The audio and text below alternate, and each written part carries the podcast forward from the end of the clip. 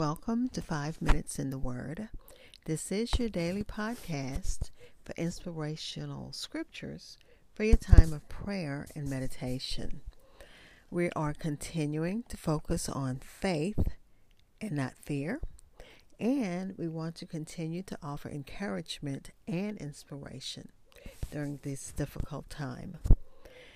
Jews around the world began Passover at sundown tonight. This is a time to reflect and remember God's miraculous deliverance of his people during a biblical time of trouble. As we face a new plague, the coronavirus, we are praying and believing God for the same kind of miraculous intervention. So, in recognition of Passover, I want to share the Song of Moses. This was the celebratory song of um, after God's people escaped Pharaoh and his army. It comes from the book of Exodus, chapter 15. And I'm going to start reading at verse 1. Then Moses and the Israelites sang this song to praise the Lord. I will sing to the Lord because he has shown his great power. He threw horses and their riders into the sea. The Lord makes me strong. He is the reason for my song. He is the one who has saved me. He is my God, and I will praise him. He is my Father's God, and I will praise his name. The Lord is like a brave soldier. The Lord is his name. He threw Pharaoh's chariots and his army into the sea. Pharaoh's best officers drowned in the Red Sea. The deep waters have covered them. They fell to the floor of the sea like a stone. Your right hand, Lord, was great and powerful.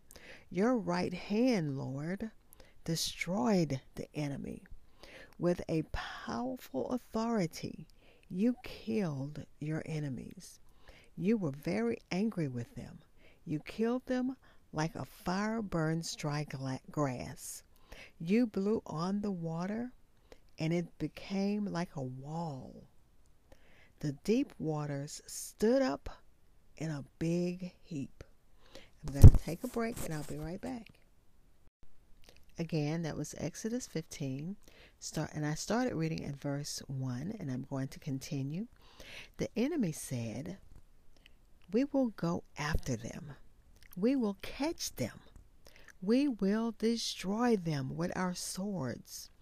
We will do whatever we want to them." We will take all their valuable things for ourselves. But Lord, you blew on the waters so that the sea covered your enemies. They went down like heavy metal in the great waters. Lord, there is nobody like you among all the gods. There is nobody like you anywhere. You are great and holy. Everybody, everyone should respect you and praise you. You do great miracles. There is nobody like you. You lifted up your right hand. A big hole opened in the ground, and our enemies fell into it.